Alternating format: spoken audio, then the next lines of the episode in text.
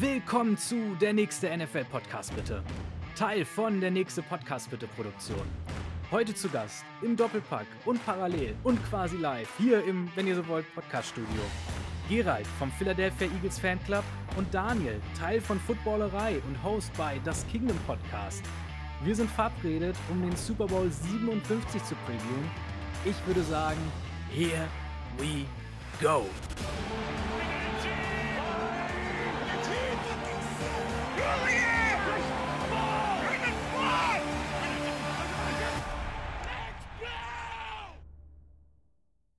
Gerald, Daniel, Dankeschön für eure Zeit. Dankeschön, dass ihr vorbeischaut. Äh, Dankeschön, dass ihr mit mir den Super Bowl 57, haben wir mittlerweile schon geschafft, äh, previewen wollt. Und ich glaube, es gibt eine ganze Menge Inhalt, äh, den es zu besprechen gilt. Aber nichtsdestotrotz, ich weiß, äh, Gerald, dich kennt man schon von vorletzter Folge.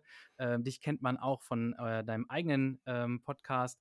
Und Daniel, dich ganz genauso in der Szene mit bekannt. Nichtsdestotrotz möchte ich euch natürlich auch gerne einmal die Möglichkeit geben, äh, euch in meinem Podcast auch kurz und bündig mit vorzustellen. Ich habe, das habe ich euch gerade im Vorgespräch schon verraten, eine Münze zum Toin, äh, Coin Toss, nicht Toin Toss, Coin Toss mitgebracht. Ähm, wie, wie, sagt man so schön, äh, äh, Heads is Heads und äh, Zahl ist Tails, Gastteam darf und Gastteam äh, ist in diesem Spiel Schieß. Also Daniel, du darfst aussuchen. Head Heads natürlich. Okay, gut. Burrowheads. und Tails hast du beim, hast du am Ende bei den, beim Federvieh. Ich weiß nicht, ob du es sehen kannst. Es ist Heads, das heißt, du darfst aussuchen. Äh, möchtest du den Kickoff äh, ausführen oder möchtest du ihn receiven? Ich hätte viel lieber verloren übrigens, weil also von meinen Bengals habe ich gesagt, das Einzige, was in dem Abend gewinnen, ist, äh, ist der Cointoss. Das kannst ich, ich gebe gerne ab. Ich nehme in der zweiten Halbzeit dann auf. Sehr gut, dann Gerald, der Ball liegt in deiner Spielfeldhälfte. Ja gut, dann äh, lass uns starten. Also ich bin Gerald, ähm, ich bin Teil des Philadelphia Eagles Fanclubs Germany, äh, Mitbegründer und ähm, ja, das ist jetzt seit zehn Jahren äh, mehr oder weniger aktiver Eagles-Fan. Also wirklich, ähm, dass wir da äh, gemeinsam was machen und auch Teil des äh, Podcasts Birds of Germany. Und das haben wir letztes Mal schon gesprochen, ihr seid als offizieller EV nicht der offizielle Vertreter, sage ich mal, der Philadelphia Eagles, aber als offizieller EV eben ein offizieller Verein in Deutschland und dementsprechend auch organisiert. Ja, wir probieren so gut wie möglich organisiert zu sein, ja, wie, wie es halt so geht. Zumindest jetzt auch für die Playoffs habe ich mitbekommen, äh, habt ihr Programm gestartet. Ihr habt letzte Woche zusammen geguckt und zum Super Bowl seid ihr auch wieder verabredet?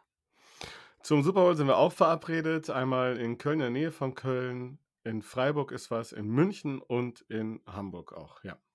Wo kann ich da schon mal die weiteren Infos finden, wenn ich da jetzt Interesse dran habe? Ähm, entweder auf unseren Social Media Kanälen, das ist dann Instagram, das, oh, das hatten wir letztens wieder 4-ger, ähm, dann äh, Twitter, Eagles-Germany und äh, unsere Facebook-Gruppe für der für Eagles Fans Deutschland. Ja, wir hatten das letzte Mal, das ist richtig, ihr habt so einen etwas äh, technografischen Namen oder sowas erwischt bei, bei Instagram, weil ich habe das Gefühl, du hast diesmal den richtigen mitgebracht. Ich glaube, darunter findet man euch tatsächlich. Ja, ich, ich denke auch. Wir sind eben, wie gesagt, langsam gewachsen und dann kam immer wieder was dazu und ja. die anderen Dinger waren schon belegt muss man das nehmen, was überbleibt. Daniel, dann liegt der Ball jetzt aber zur zweiten Spielfeldhälfte bei dir. Was können wir zu dir oder was sollten wir zu dir wissen? Genau, ich bin erstmal einmal Teil der Footballerei jetzt schon einige Jahre ähm, und ich glaube, die kennen die meisten Leute. Also da ganz verschiedene, ganz verschiedene Inhalte. Primär erstmal ähm, dann am Montag diese typische Montagssendung. Wir haben das Frühstücksei, glaube ich, den einzigen gefühlten Daily Podcast, der direkt immer nach den Spielen morgens läuft mhm. und alle, alle ersten Reaktionen bekommt und dann eben sowas wie den NFL Boulevard mit Kutsche. Und mit dem zusammen habe ich äh, vor einem Jahr äh, ein Buch über Patrick Mahomes geschrieben, eine kleine Biografie. Wieso schreibt man eine Biografie, während das die Karriere noch läuft, aus dem Grund, dass ähm, Teil 1. Das, das, ja, oder die erste äh, Variante und es wird weiter geupdatet, aber es ist am Ende so, dass die Geschichte, die der hat mit einem Vater, der Baseballstar war, kommend aus einer kleinen Stadt in Texas, unfassbare Karriere bei Texas Tech, wo er aber nie eine Chance hatte, wirklich vorne mitzuspielen und äh, dann dieser Draft und der, die plötzliche Explosion vom möglichen Ganzlinger hin zu dem wahrscheinlich besten NFL-Quarterback aller Zeiten äh, zumindest leistungstechnisch. Äh, ich sehe hier schon äh, kurz, kurzes Nicken, von daher ganz, ganz falsch kann es nicht sein. Ist es am Ende so, dass, dass das wirklich eine schöne Geschichte ist und ich finde es toll, den jetzt den Leuten äh, bekannt zu machen und nahezubringen. Und die können eben ihn jetzt noch live spielen. Das ist immer so schade in der Biografie und das ist in den USA dann ja anders, weil sie miterlebt haben, die Karriere. Ähm, dann wirklich ähm, im Nachhinein erst zu sehen, äh, was da ist. Also ich hätte Michael Jordan zum Beispiel auch viel lieber äh, sehr viel mehr von der Karriere mitbekommen und nicht nur so die letzten, letzten Jahre. Ähm, dann ganz intensiv nochmal die Zeit bei den Washington Wizards. Das war nicht so richtig das Schöne. Von daher finde ich das eigentlich eine Chance, Patrick Mahomes, dessen Karriere die nächsten fünf, sechs, sieben, zehn Jahre dann mitzuerleben. Und das Buch gibt so ein Gefühl dafür, wirklich zu verstehen, was für ein Typ das ist. Und äh, dazu dann äh, seit, seit dem Sommer auch einen Chiefs-Podcast, der uns fehlte, wirklich ähm, ein bisschen auf dem Niveau, ähm, wie es die Amerikaner eben ganz viel machen, über das Spiel zu fachsimpeln, tiefer reinzugehen, zu verstehen, wieso gewinnen die Chiefs-Spiele, wieso verlieren die Chiefs-Spiele, was sind die wichtigen Elemente, also da wirklich ein bisschen tiefer, ein bisschen technischer auch reinzugehen. Ähm, das Ziel hatten Marius äh, Wimmler, der ähm, dabei ist, und jetzt auch Fabi Niesel und ich. Äh, und das bringt sehr, sehr viel Spaß und äh, wir kriegen da auch relativ gute Resonanz aus dem Chiefs Kingdom. Die relativ gute Resonanz, relativ in Anführungsstrichen, äh, kriegst du auch von mir. Also ich höre euch sehr, sehr gerne zu. Auch wenn ich lügen würde, wenn ich sage, dass ich ab Folge 1 dabei bin. Und manchmal, ich glaube, das kennt ihr auch, muss man so ein bisschen selektieren, welchen Podcast hört man diese Woche. Äh, Gerade dadurch, dass ich denke, wir alle auch schon im äh, amerikanischen Markt relativ viel mit unterwegs äh, sind. Ich weiß nicht, wer ist da so eure Nummer 1? Ich werfe direkt den äh, Namen Bill Simmons mit in den Raum. Simmons ist schon sensationell gut, aber ich glaube, mit an dem heutigen Tag und mit dem Super Bowl muss man auf jeden Fall nur Heights Podcast von Kelsey und Kelsey einmal benennen. Das ist wirklich unfassbare Fall, ja. Unterhaltung. Also äh, ich, ich muss lügen, äh, wenn ich nicht sage, dass ich Sympathien für die Eagles auch durch den Podcast immer mehr habe und dass ich möglicherweise hier auch ein Eagles äh, Jersey äh, mit der Nummer 62 rumliegen habe. Das ist ja bisher aber gut versteckt. Wir können es im Bildausschnitt nicht sehen. Da hängt eine ganze andere Menge. Darf, darf man die Namen alle nennen oder sind da auch Geheimnisse mit drunter? Es sind alle, alle 32 Teams drin. Also ich habe von allen 32 Teams mindestens ein Trikot. Von den Chiefs ist es zweistellig äh, und von den Eagles sind es zwei und es ist Michael Vick und, äh, und Jason Kelsey. Also nicht die Klassik. schlechteste Wahl, ja. McNabb hätte ich gern noch äh, gehabt, aber ähm, den bisher nicht in der richtigen Größe und guten Qualität gefunden. Ich glaube, mit McNabb sind wir dann auch beim letzten Super Bowl äh, oder beim vorletzten Super Bowl der Eagles dann angekommen, oder? Das ist der vorletzte Super Bowl der Eagles gewesen, ja, 2004. Mit einem Zwei Trainer, der mir sehr bekannt ist. Ja, ja, ja, ja. Habe ich auch gehört. Der, der Coach noch relativ erfolgreich weiter, ne? ja, irgendwie sehr viele Kreise, die sich schließen. Äh, Gerald, sag noch schnell, was sind so die Podcasts, wo du mit unterwegs bist?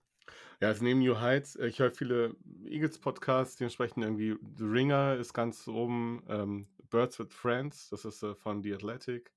Ähm, ja, das sind so die, die ich mir anhöre, die amerikanischen, ja, im deutschen Raum, die, die kennt man meist, ne? Footballerei und äh, ja, Downset Talk. Das sind die, die Klassiker eben. Und dann reicht's auch. Irgendwann reicht's. Ja. Absolut. Ich meine, jetzt, äh, jetzt machen wir gerade schon aktiv Werbung gegen mein kleines äh, Independent, so habe ich es vorhin genannt, Independent-Format. Aber ja, ich gebe euch recht.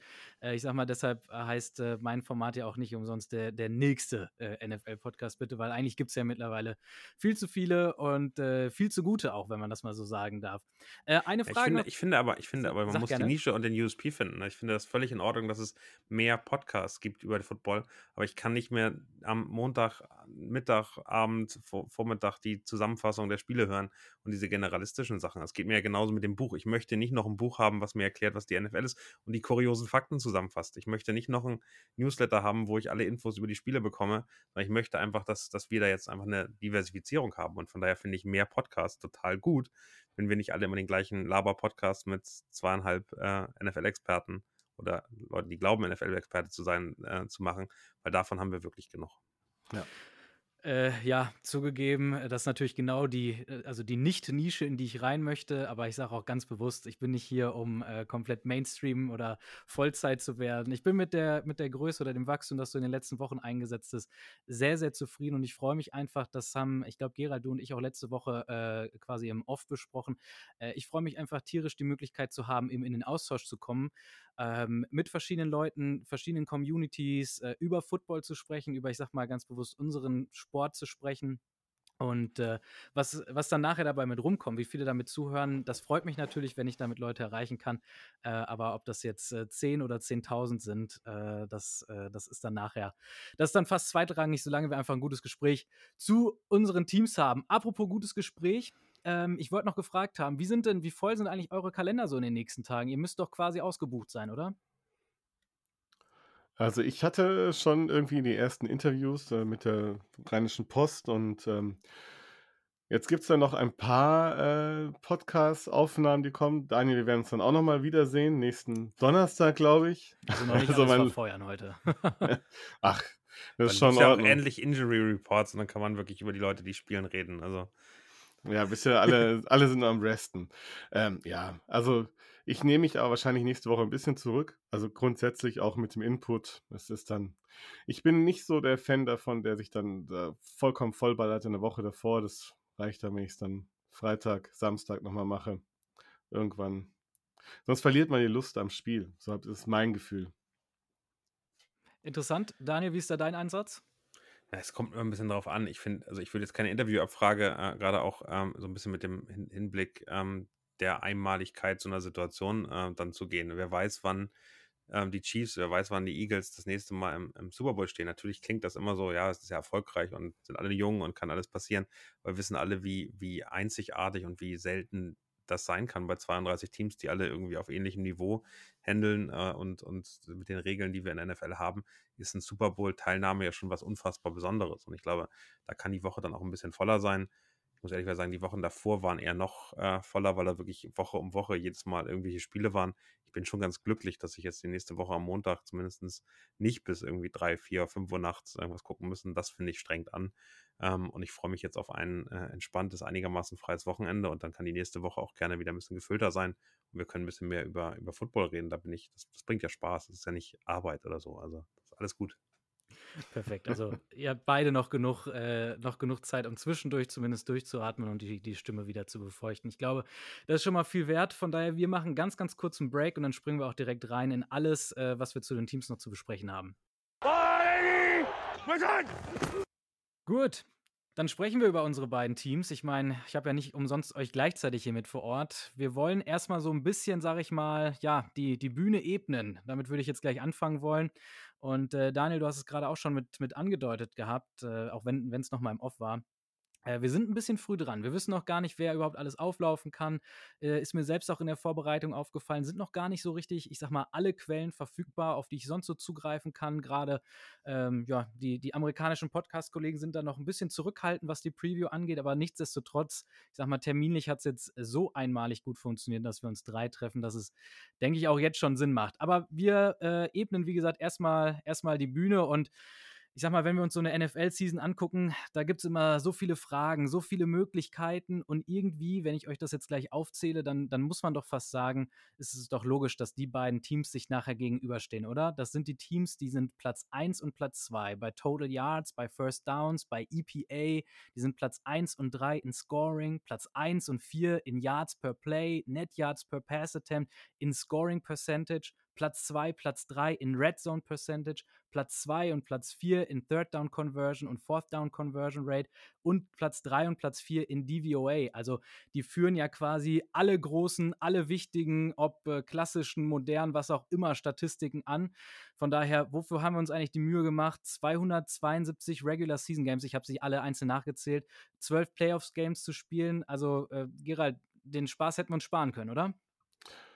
Nee, ich habe eigentlich die, äh, Cowboys-Niederlage in den Playoffs sehr gerne beobachtet, deswegen hätten wir schon nein, unglaublich unglaublich starke Saison von beiden Teams, ganz stark, stehen beide zurecht im im im Super Bowl und ja, wenn man sich so anhört es klar, es wird einen Verlierer geben, aber ich denke, beide können da haben eine unglaublich starke Saison gespielt und können da dann, auch wenn's wenn dieses Spiel verloren geht, was wahrscheinlich sehr knapp wird, dann stolz da vom Feld gehen. Und deswegen, starke Saison, ganz starke NFL.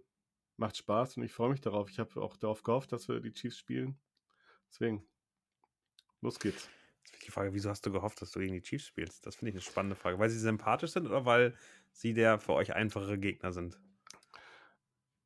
Zwei Dinge. Also, also klar, es gibt eine Verbindung zu den Chiefs. Ne? Also ich werde, glaube ich, nur ganz selten gegen Andy Reid routen, so, weil er einfach ein unglaublich sympathischer Kerl ist und ähm, auch wenn ich, äh, hat halt echt viel Pech und ich hoffe natürlich, dass er jetzt dann am Sonntag, nächsten Sonntag dann auch wieder nicht gewinnt. Äh, Gerade so in diesen Spielen er steht zu oft dann in Championships und gewinnt die nicht. Deswegen war ich sehr froh, als er dann vor drei Jahren war es jetzt, ne, dann gewonnen hat. Da haben sich, glaube ich, alle für ihn gefreut und äh, den goldenen Cheeseburger überreicht. Ähm, das ist das eine und zum anderen habe ich tatsächlich mehr Angst bei Quarterback gehabt, wird jetzt bescheuert, vor Joe Burrow, weil ich glaube, der eher in der Lage gewesen wäre, unsere Zone Coverage zu lesen als Patrick Mahomes. Was jetzt aber nicht heißt, dass, dass ich jetzt äh, Burrow das ist Mahomes eine steile These, würde ich mal behaupten. Ja? Okay. Und das so früh im Podcast. Aber Daniel, wir, wir schrauben das Tempo noch mal ein Stück zurück, bevor wir uns schon wirklich aufs Spielfeld begeben. Äh, ab wann oder ja doch, ab wann hast du denn vielleicht gedacht, das ist das äh, Super Bowl-Matchup, das wir sehen werden dieses Jahr? Ach, das ist, das ist eine sehr, sehr schöne Frage. Das ist eine Vorlage, weil ich habe im Icing the Kicker Podcast äh, vor der Saison getippt, dass die Chiefs gegen die Eagles im Super Bowl spielen. Von oh, daher wow. habe ich oh. das bevor dem ersten Spiel schon äh, behauptet und gedacht und äh, freue mich sehr damit. Äh, man hat ja selten bei sowas recht, damit mal einmal recht gehabt zu haben. Das ist natürlich ein Riesentipp. Äh, ich bin gespannt, ob dein... Ist auf Social Media gepostet worden. Ich kann nicht den Link geben. Jetzt will ich mal sagen, nicht, dass ich hier Wirrwarr erzähle und es am Ende nicht stimmen würde. Aber dann warst du auch direkt äh, vor der Saison schon überzeugt von ähm, Jalen Hurts? Ich fand immer und äh, ich muss sagen, dass die Verletzungszeit jetzt ein bisschen mich äh, widerlegt hat, dass Jalen Hurts der schwächste, schwächste Part äh, der Eagles ist. Also ich finde, das ist ein mhm. unfassbares Team, was auf allen Positionen gut besetzt ist und äh, ich war ein bisschen enttäuscht, dass Gardner Minshew in, der, in dieser Rolle, in diesem Team so schlecht aussah, ehrlicherweise. Also das hat mich eher überrascht. Und da muss man sagen, Jalen Hurts macht das besser, als ich es erwartet hätte. Also für mich war das die Schwachstelle der Eagles äh, auf Quarterback. Und da muss man ehrlicherweise sagen, unfassbar äh, mich äh, Lügen gestraft. Und äh, das sieht ähm, mit ihm, auch mit ihm nicht bei 100 Prozent, äh, deutlich besser aus als mit Gardner Minshew, den ich eigentlich auch nicht für so einen so schlechten Quarterback halte. Okay, ja. Ja, also ich war auch anfangs nicht so überzeugt von ihm. Ich habe große Fragezeichen gehabt, aber er hat natürlich, ähm, bringt was aufs Spielfeld, das, äh, das Gardner Minshew und viele andere einfach nicht haben. Aber da kommen wir wahrscheinlich eh noch dazu. Ja, doch, äh, ich habe gehört, über Jane Hurts sollten wir sprechen. Aber vielleicht vorab noch ein, zwei andere Sachen. Und zwar, das ist tatsächlich nur der sechste Super Bowl, wo beide Nummer 1 Seeds aufeinandertreffen, seit 2000 zugegebenermaßen. Aber hätte ich mit mehr gerechnet, dass das häufiger passiert. Das ist der Super Bowl mit im Durchschnitt den zwei jüngsten, äh, jüngsten Quarterbacks all time. Und äh, jetzt sprechen wir, oder ihr habt gerade schon so ein bisschen über die beiden Superstar-Quarterbacks gesprochen, aber nichtsdestotrotz, da steht ja auch noch eine ganze Menge andere Qualität auf dem Platz. Also die Eagles mit acht Pro-Bowlern, die Chiefs mit sieben, dann gibt es äh, zwei All-Pro-First-Teamer bei den Eagles, vier Stück sogar bei den Chiefs, also Offense, Defense und Special Teams zusammengezählt. Zusätzlich für die Eagles nochmal vier im Second Team All-Pro und nochmal zwei dann auch für die Chiefs. Also da ist ja schon eine ganze Menge los. Und ich sag mal, Daniel, wenn ich dich jetzt fragen würde, dann hättest du vielleicht sogar noch ein, zwei mehr Leute, die du damit aufstellen würdest, oder? Ach, bestimmt, aber ich, also man muss ja ehrlicherweise sagen, dass es äh, in der AFC einfach einen Dreikampf gab. Äh, vielleicht wird es im nächsten Jahr ein Vierkampf mit den Jaguars, aber die Bills haben irgendwann abgebaut und ich glaube, die Damar Hamlin-Verletzung hat es dann irgendwie äh, ganz schwer gemacht, da weiterzukommen. Die Bengals auf einem unfassbar hohen Niveau und äh, haben nur nicht ohne Grund gegen die Chiefs dreimal gewonnen mit Joe Burrow, einem der, der stärksten, immer noch jungen Quarterbacks, jetzt in seinem dritten Jahr. Ähm, das ist schon am Ende eine, ähm, eine, eine Conference, die unfassbar gut war. Und ähm, da war ich einfach glücklich, dass die Chiefs so gut durch die Saison gelaufen sind und dass, ähm, dass sie sich dann, also so qualifiziert haben. Es fühlt sich aber mit dem Nummer 1 Seed und dem Bye Week gehen die Playoffs ja los und sind fast schon im Super Bowl. Das ist mal ganz merkwürdig, finde ich. Ähm, aber das ist, das ist schon ganz klar. Und äh, in der anderen Conference, da waren die Eagles einfach so dominant und so klar vorne, ähm, dass, ähm, dass man relativ gut absehen konnte, dass es dahin ging. Ich glaube, für euch, ähm, Gerald, wäre alles andere als der Super Bowl eine Enttäuschung gewesen nach der Regular Season, ne?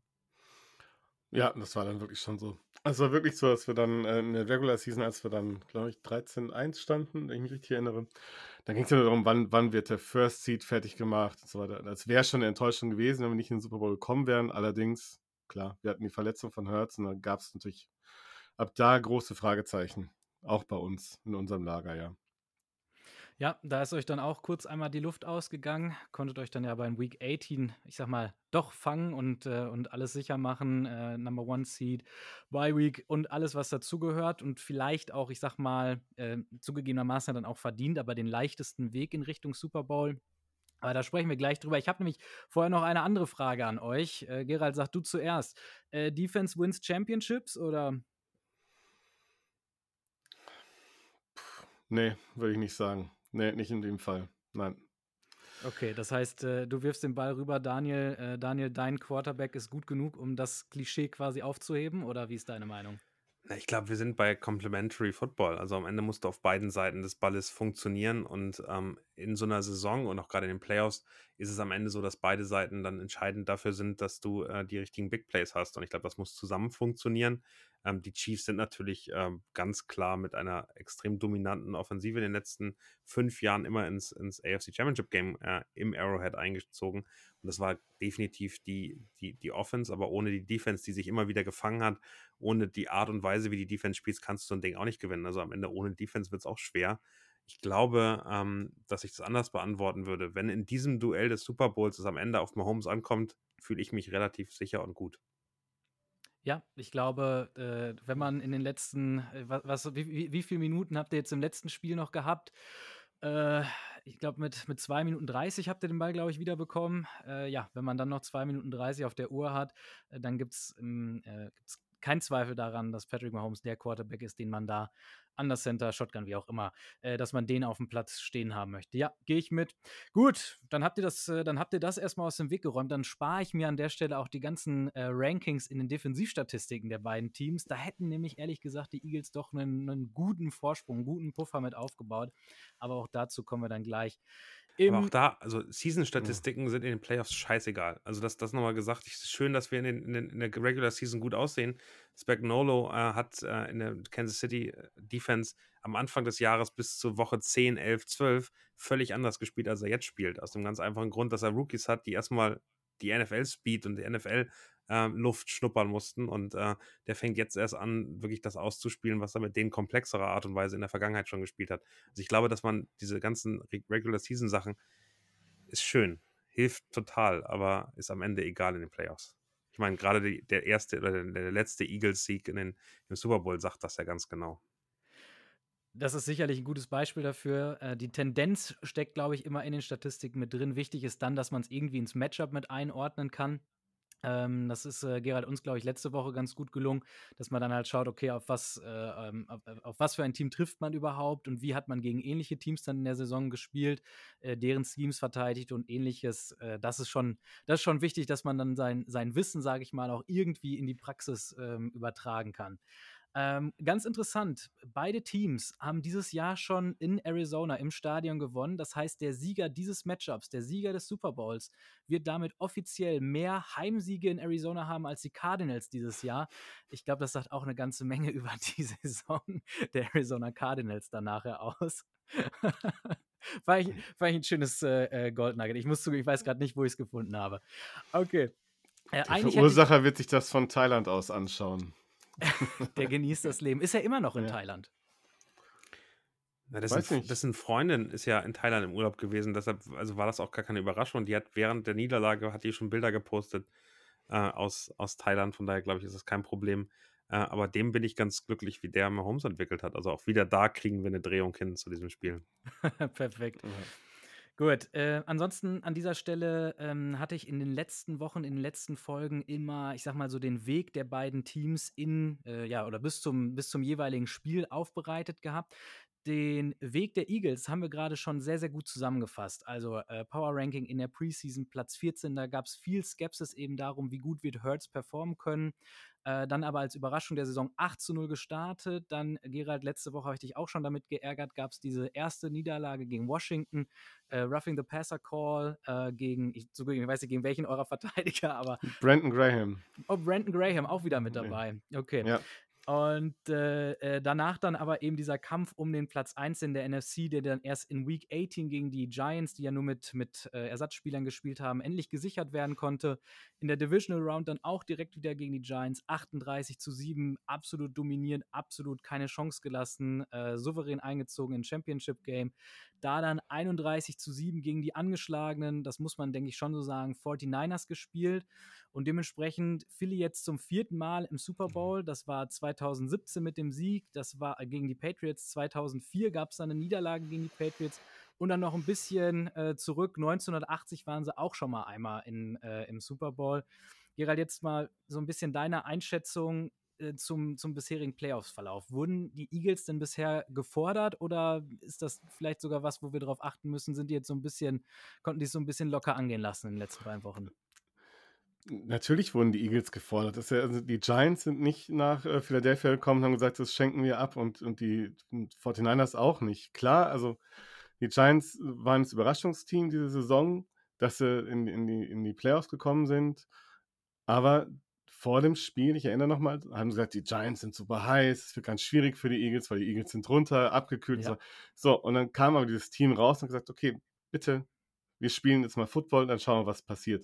Und dann haben die die mit 38-7 nach Hause geschickt und ich, zur Halbzeit stand es 28-0. So, und es war ganz klar ein dominantes Auftreten und die Giants haben sich nicht ergeben. Gegen die 49ers, okay, Purdy ist raus. Der ist aber auch nur raus, weil der, ich glaube, bis zu seiner Verletzung auch drei Hits schon eingesteckt hatte. Also es, das wäre auch den ganzen Abend so weitergegangen. Die, die, die Defense hat die O-Line einfach so in die Tasche gesteckt gehabt. Da war nicht viel zu tun. Und auch da, auch wenn die, die Niners, die haben undiszipliniert gespielt wie Hölle, die haben sich sehr viele Strafen selbst eingesetzt, Tries von uns am Leben gehalten, was nicht nötig war. Ähm, ja, das waren dann trotzdem 31 Punkte gegen die angeblich beste Defense der Liga. Und die, in der Defense war keiner verletzt. Und es waren auch Rushing Touchdowns. Das waren alles Rushing Touchdowns. Und die haben wir reingelaufen.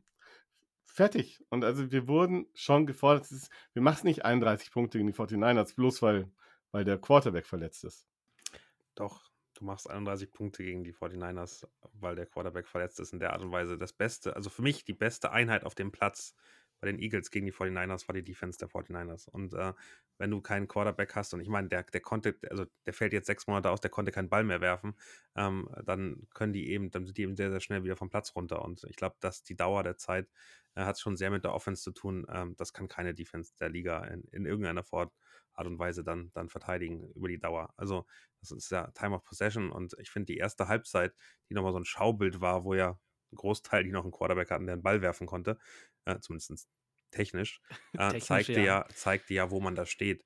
Ähm, trotzdem bin ich bei dir auch äh, mit einem fitten Brock Purdy und einem fitten, sogar fitten Garoppolo, ähm, wären die 49ers am Ende trotz ihrer starken Defense gegen euch unterlegen gewesen. Aber ähm, es ist schon, es war, gab selten Jahre, wo der Weg in den Playoffs so einfach war für ein Team.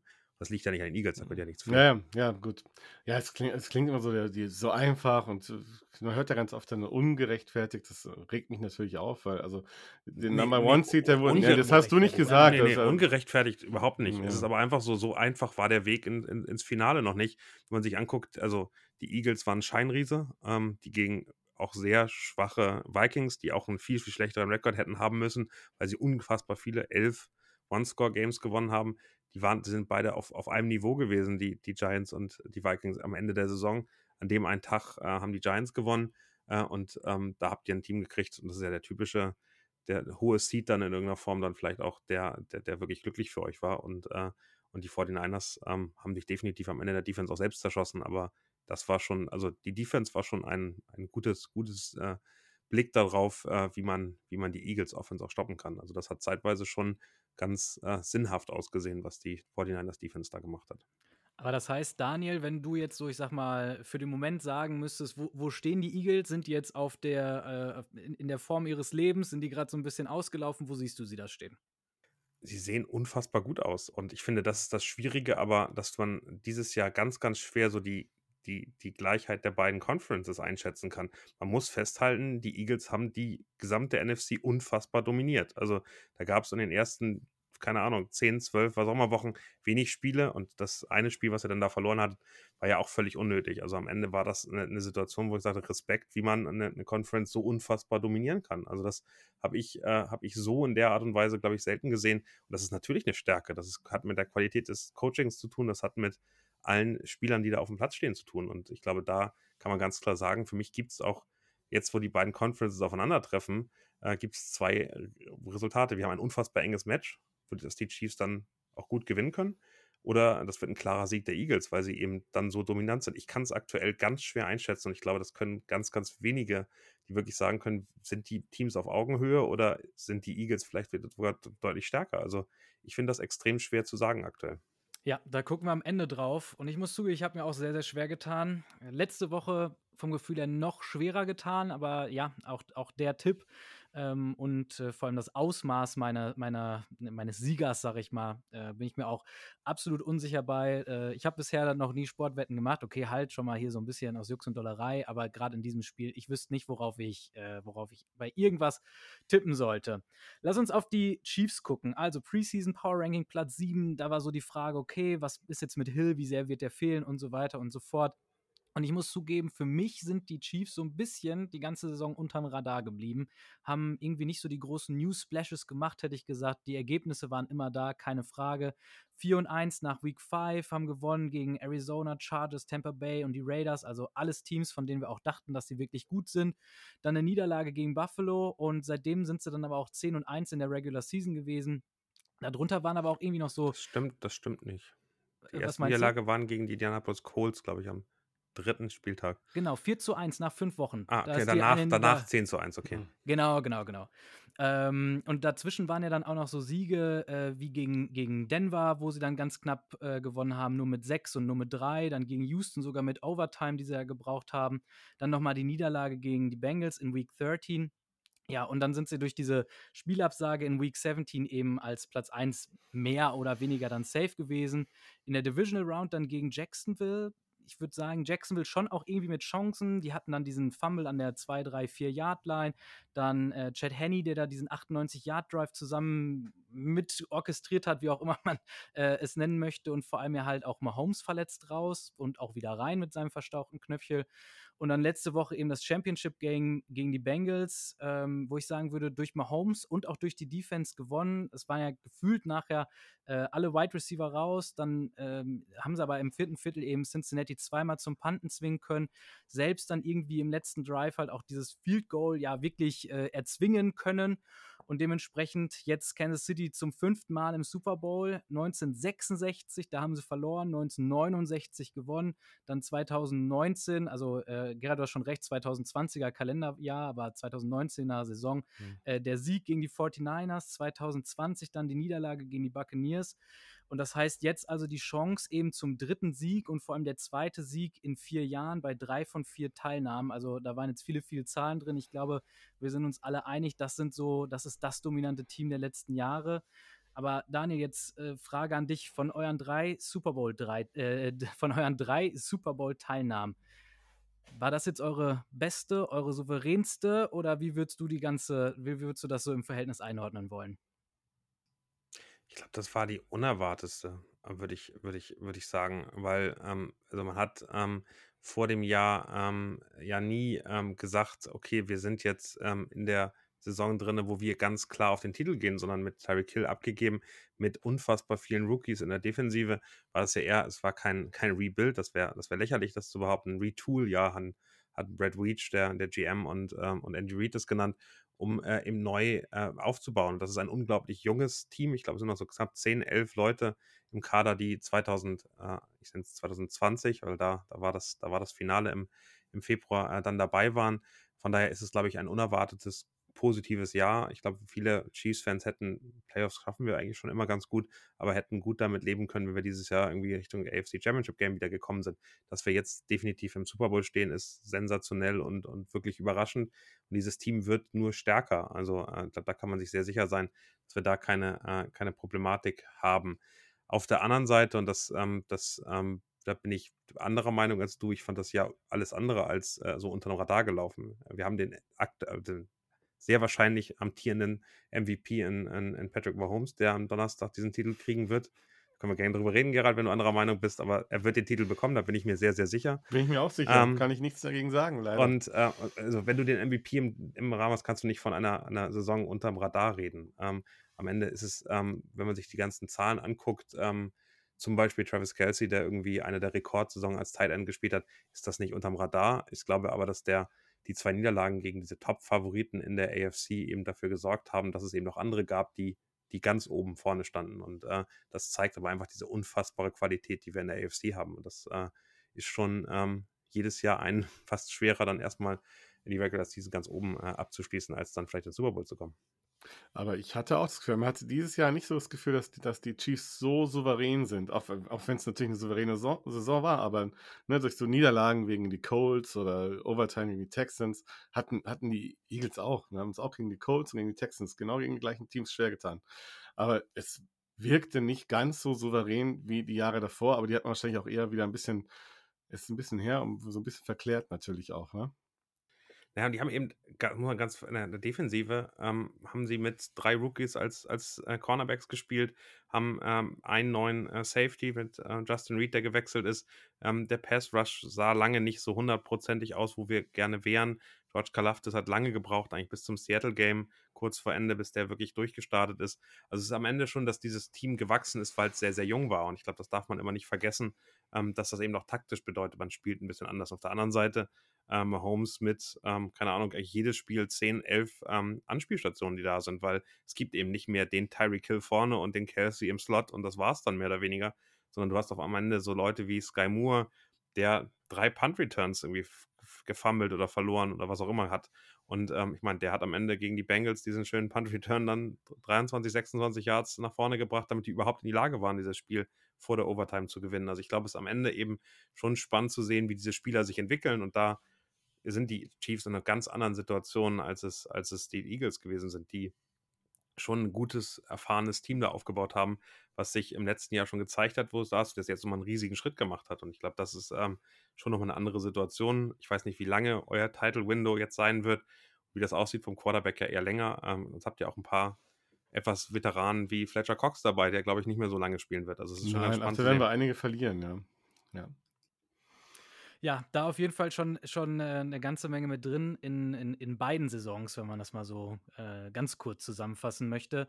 Das letzte Duell zwischen den beiden, das ist schon äh, eine Saison her. Das war Week 4 letztes Jahr äh, zu Gast bei den Eagles in Philadelphia. 42 zu 30 für die Chiefs gewonnen.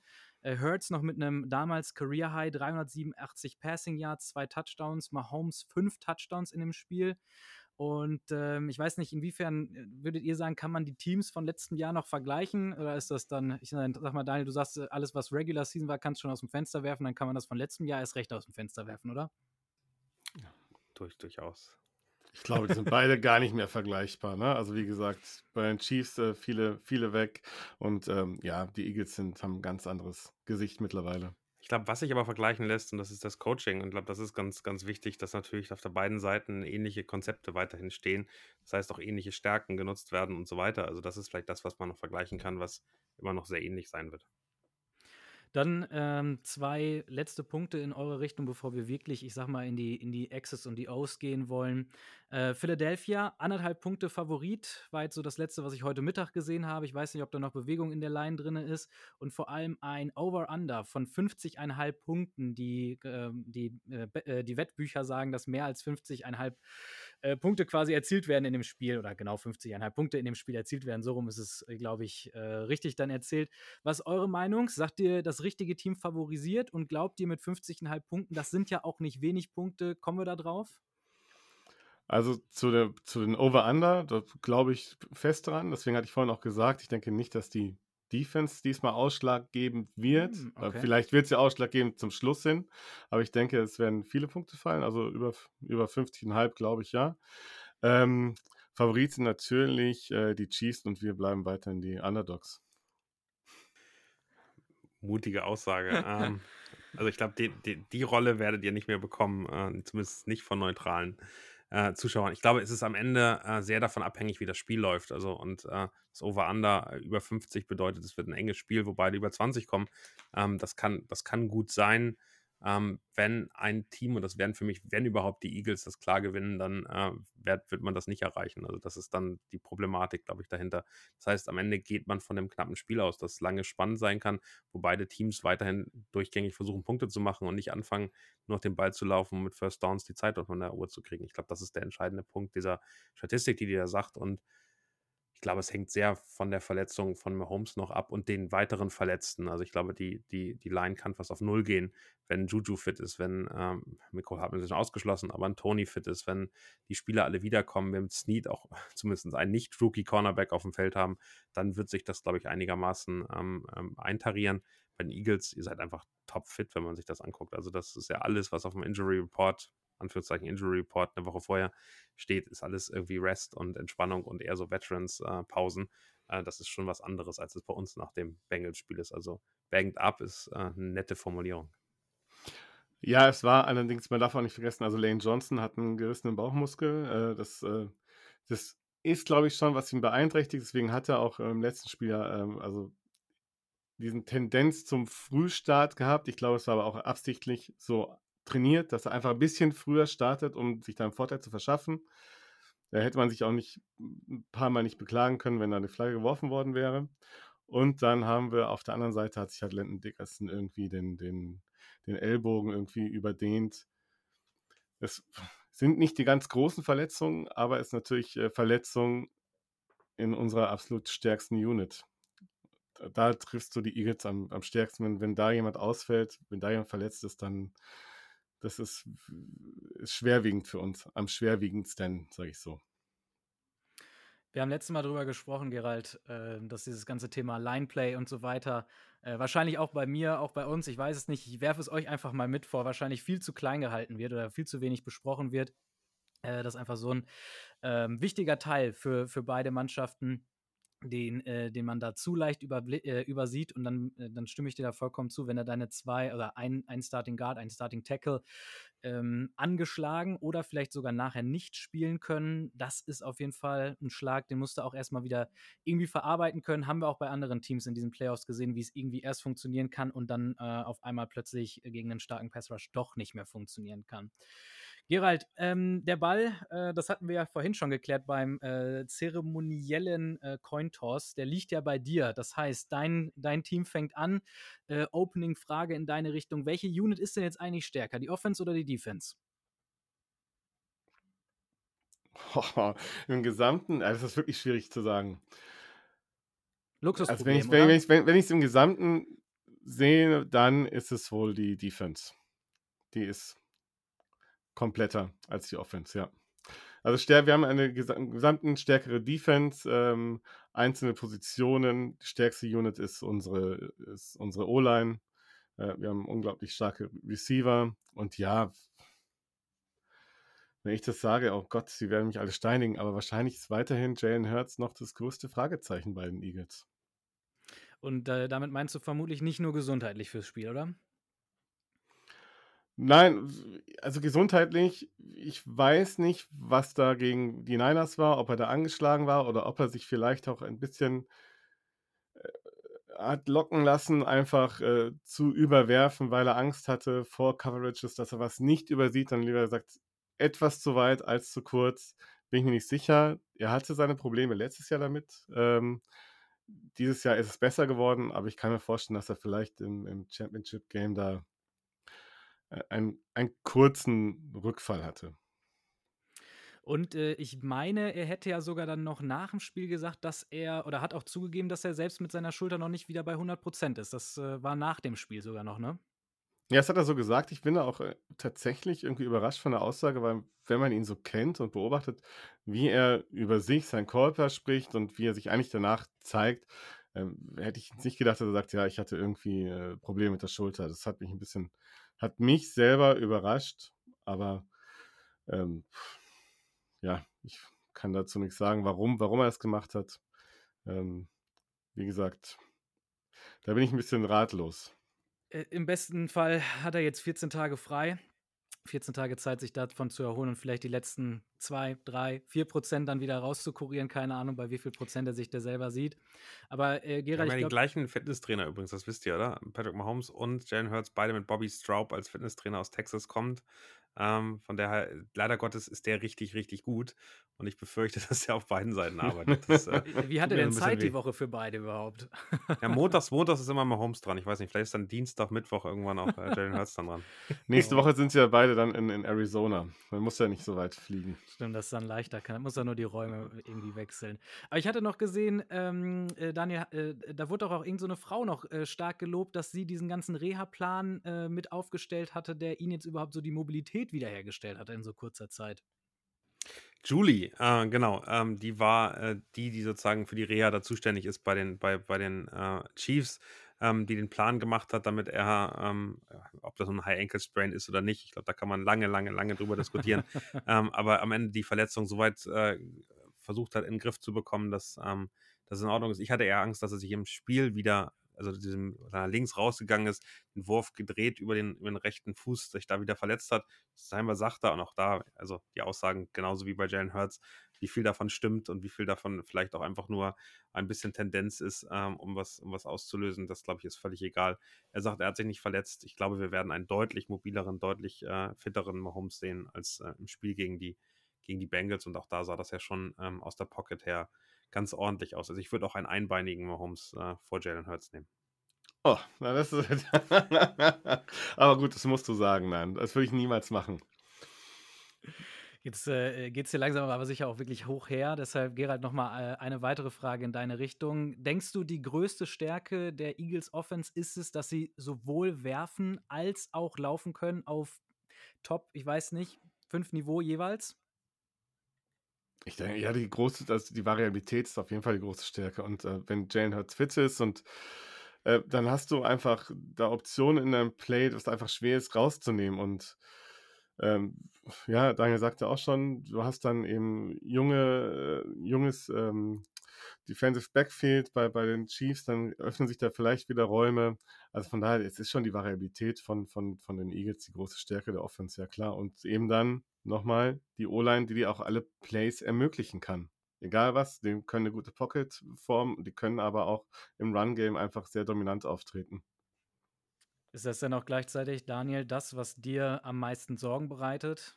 Diese Variabilität im Spiel der Eagles? Schlaues Wort ja, wieder mal. Wir, wir, haben das jetzt so kurz abgehandelt, habe ich das Gefühl gehabt. Ich finde, äh, die Trenches äh, auf beiden Seiten des Balles äh, sind die Entscheidung, wie weit dieses Spiel in irgendeine Richtung fällt. Also ähm, ich ähm, sehe die, die O-Line der Eagles mit Abstand als die beste O-Line der Liga, aber die zweite ist die der Chiefs. Und äh, die hatte zeitweise ein bisschen Probleme, weil Orlando Brown Jr. am Anfang der Saison vielleicht nicht hundertprozentig das Trainingsprogramm mitgemacht hat. Andrew Wiley auf der, auf der rechten äh, Tackle-Seite ist definitiv die Schwäche, aber seitdem da der Belldozer, ähm, Blake Bell, der Tight End wieder da ist, hast du eben nochmal eine andere Art von Protection auf der Seite. Du hast einen Jared McKinnon als äh, Veteran Running Back, der teilweise Leute blockt, die dreimal so viel wiegen wie er gefühlt. Also du hast am Ende da, glaube ich, ähm, nicht so die überall Überspieler, aber du hast eine, eine O-Line, die sich sehr gut gefunden hat und die auch äh, gelernt hat, dass sie Patrick Mahomes, gerade wenn er verletzt ist, unfassbar schützen muss. Und ich glaube, da ähm, bin ich sehr gespannt, wie der Pass Rush, der beste Pass Rush der Liga, am Ende mit dieser O-Line klarkommt. Auf der anderen Seite ähm, gucken wir mal, was ein Chris Jones, der mit Nick Bosa beste Defensivspieler der Liga ähm, mit, äh, mit eurer O-Line macht und äh, wie gut ähm, dann auch Frank Clark, der plötzlich auf einem ganz anderen Niveau spielt als in der, in der Regular Season, der hat irgendwo noch einen Turbo gefunden, den er angemacht hat.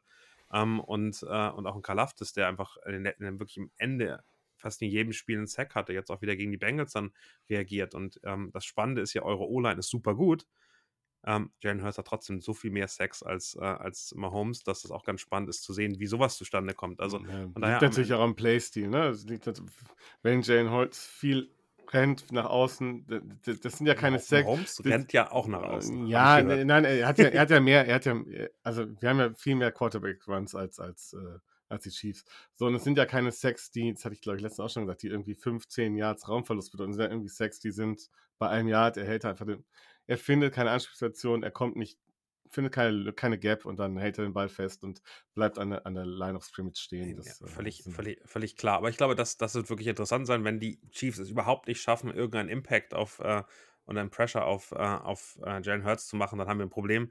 Wenn es gleichzeitig so ist, dass, dass der Run läuft, also auch da, ihr habt ja keine guten Running Backs, die jetzt überdurchschnittlich groß sind, Christian McCaffrey oder so, sondern ihr habt einfach eine unfassbare O-Line und dafür die richtigen Running Backs, die diese Lücken nutzen können. Also das ist ein ähm, super effizientes Spiel, aber also Miles Sanders kannst du einen anderen anderen ähm, Offense setzen und der wird so gut wie keinen Impact haben. So. Und das ist eben ja. das, was ich, das ich, was ich spannend finde daran, wie dieses Team einfach ineinander greift und extrem gut funktioniert. Das ist eine extrem geölte Maschine, diese, äh, diese Offensive. Und die muss man eben irgendwo stoppen. Und äh, das ist, glaube ich, eine Herausforderung, die, die wirklich besonders ist für die Defense der, der Chiefs. Und das kann schiefgehen. Also da bin ich wirklich ganz ehrlich, dass ich mir nicht sicher bin, ob das alles so gut funktioniert und ob ähm, die Eagles nicht am Ende es deutlich einfacher haben gegen uns in der Offensive als gegen die 49ers. Das wäre tatsächlich genau das gewesen, was ich mit den äh, Defensivstats auch, auch angedeutet hätte im, im Intro, wenn ihr so wollt. Weil, äh, wenn man da, ich habe das hier so schön mit so Farbskalen aufge, aufgezeichnet, damit selbst so ein, äh, äh so ein Brillenträger wie ich da auf den schnellen Blick drauf kommt, wer gut und wer schlecht ist. Und äh, da fällt natürlich sehr, sehr schnell auf, dass bei den Eagles gefühlt alles grün ist, außer vielleicht die Sex, äh, die da mit 20, nee, mit 44 Stück in der Saison nur Platz 20 sind. Ähm, wenn man dann aber bei den Chiefs mit drauf guckt, gerade defensiv, ist da schon das ein oder andere Gelb oder Orange mit bei. Von daher, ähm, ja, da, auf dem Papier ist es sicherlich das Matchup, ähm, das, das ganz klar in Richtung Eagles zeigt. Aber Daniel, das hast du eingangs auch schon äh, ganz, ganz richtig zusammengefasst. Das, was in der Regular Season war, ist das eine und äh, dass du oder dass ihr äh, da auch mit äh, Steve Spagnola einen, ja, ich weiß gar nicht, ob es äh, bei 2K da auch so, äh, so Coaches-Badges äh, gibt, also so Coach-Power-Upgrades, wie auch immer das heißt, lange kein 2K mehr gespielt, dann hätte der sicherlich sowas wie Playoff-Mastermind oder sowas, ne? Na, insgesamt, glaube ich, haben wir einfach völlig unterschiedliche Arten der Defense. Also ich glaube, die Eagles sind wirklich Containment und äh, wirklich Three and Out, gar keine Chancen lassen, auf allen Möglichkeiten wirklich gut aufgestellt. Und die Chiefs sind eben schon Big Play Defense, die sagt, okay, wir lassen auch mal was zu und wir, wir können auch nicht alles verteidigen. Und ähm, Spagnolo ähm, hat eben die ganz große Talent, es zu schaffen, ähm, Pressure zu bringen, wenn man nicht mit Pressure rechnet. Also du hast ja ganz, ganz viele ähm, aus dem Backfield kommende Sacks zum Beispiel, die die Chiefs gemacht haben. Ähm, nicht ganz so viele Sacks insgesamt wie die, wie die Eagles Defense, aber trotzdem da sehr beeindruckend. Aber es ist auch mal ein Justin Reed, das ist ein Snead, der unfassbar schnell ist.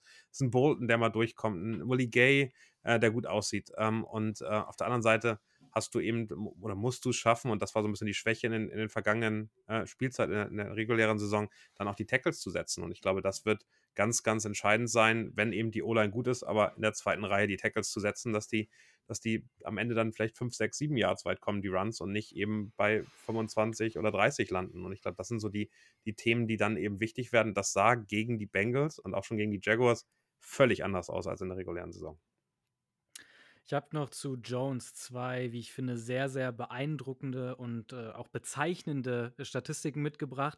Zum einen 15,5 Sex in der Regular Season, das ist Platz 4, das ist äh, die eine Hälfte. Die andere Hälfte ist aber, dass er acht davon in, im, jeweils im vierten Viertel erzielt hat. Also ich glaube, das ist so ein, so ein Thema, das kriegt man sehr, sehr oft mit, weil da auch die Kommentatoren immer früh drauf anspringen, oh, die Defense ist müde, die stehen lange auf dem Platz und so weiter.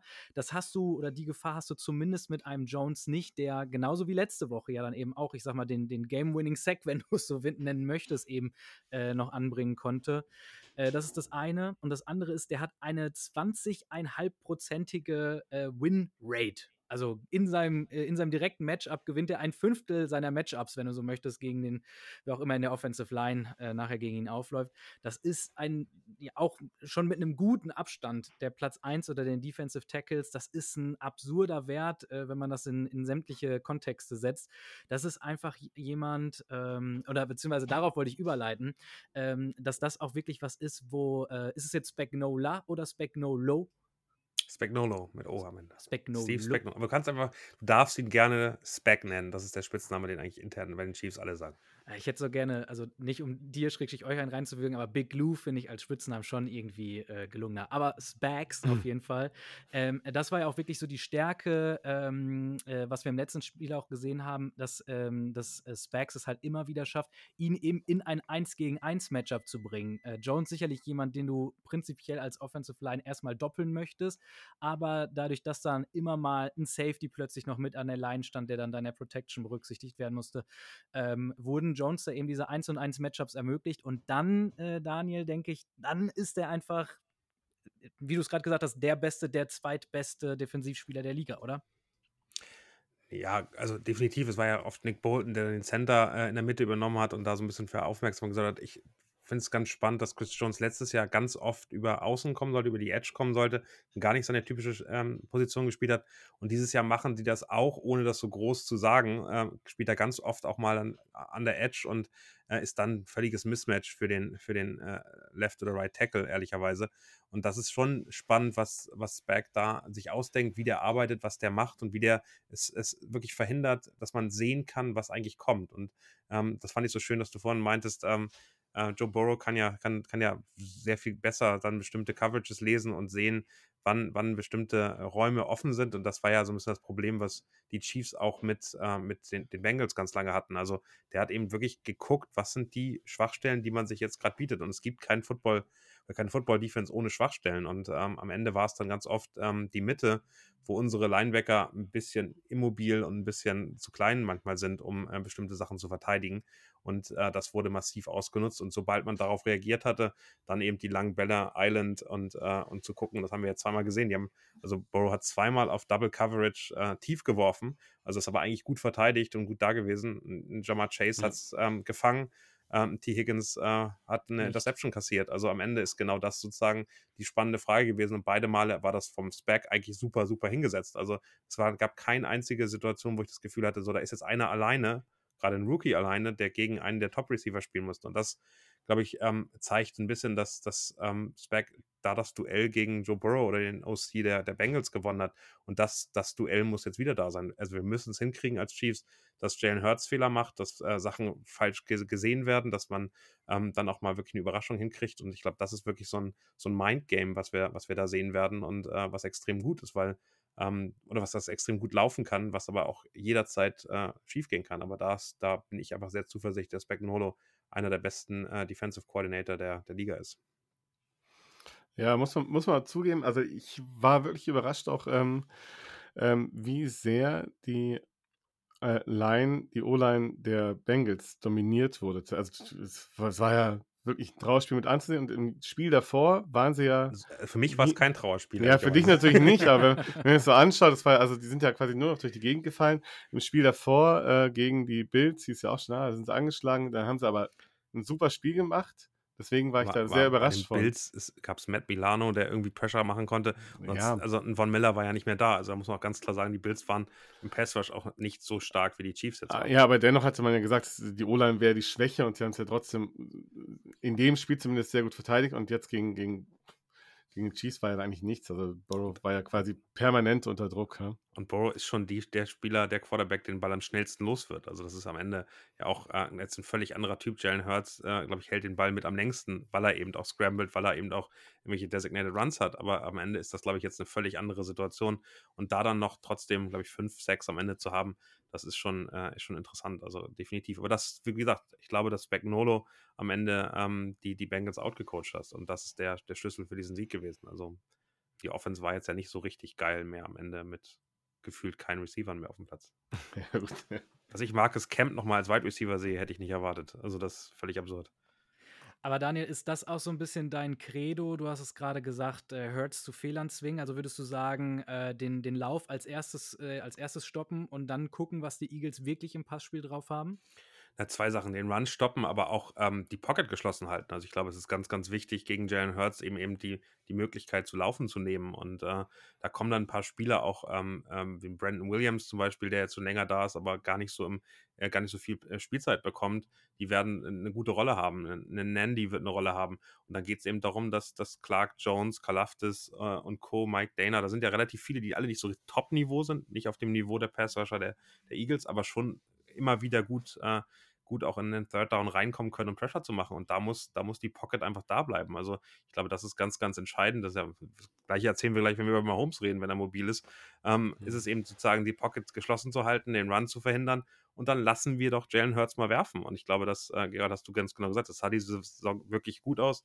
Hat, glaube ich, auch mit AJ Brown und dessen Separation dann zu tun. Und äh, äh, jetzt, wo Goddard wieder da ist, sieht es auch wieder besser aus. Äh, Devonta Smith äh, im zweiten Jahr ein unfassbarer Receiver. Da werden wir dann sehen, äh, was Jalen Hurts macht und ob er nicht dann vielleicht doch in Probleme gerät, wenn, ähm, wenn er in einem Super Bowl steht, nervös ist und äh, seinen Arm nicht hundertprozentig vertraut. Das ist glaube ich, so ein bisschen Prinzip Hoffnung, aber erstmal müssen die 1, 2, 3 Checklisten ge gemacht werden in der Defensive, damit das dann funktionieren kann. Aber Gerald, wäre das der Gameplan, der dir mehr Sorgen bereitet? Oder ist das der, wo du sagen würdest, damit kann ich leben, ich vertraue Hurts, so kommen wir zum Super Bowl-Sieg?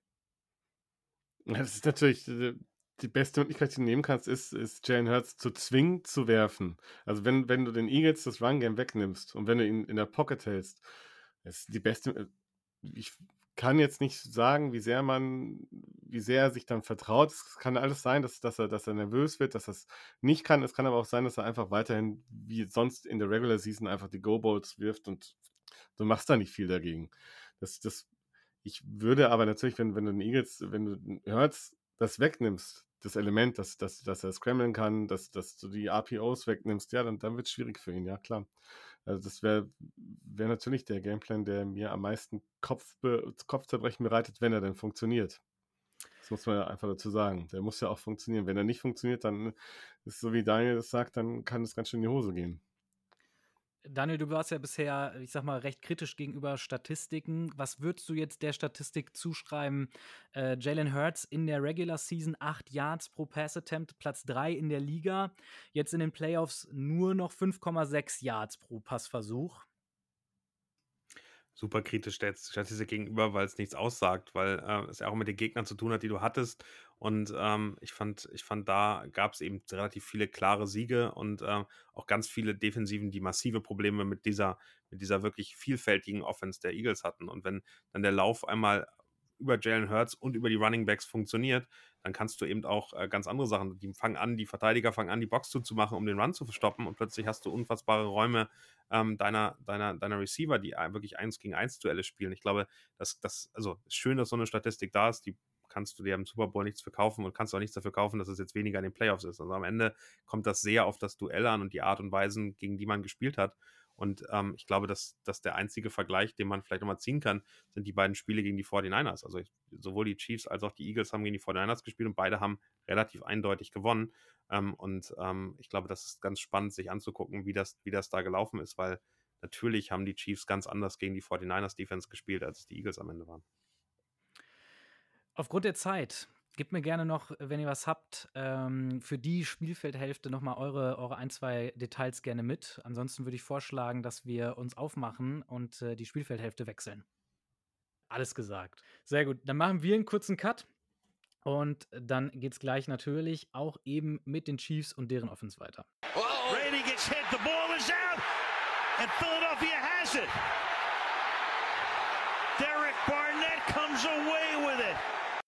Daniel, du hast äh, Ballbesitz auf die zweite Halbzeit verlegt. Das ähm, also hast du dich strategisch für entschieden.